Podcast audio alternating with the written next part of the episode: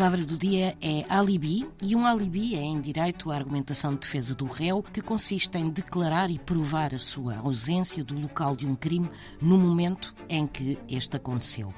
Ora, da linguagem jurídica, o alibi passou para a linguagem comum para referir uma desculpa, um pretexto, uma razão que é apresentada para justificar algo ou simplesmente ser ilibado de uma qualquer acusação. Alibi vem do latim de alius, que significa o outro, e de ibi, que remete para aqui.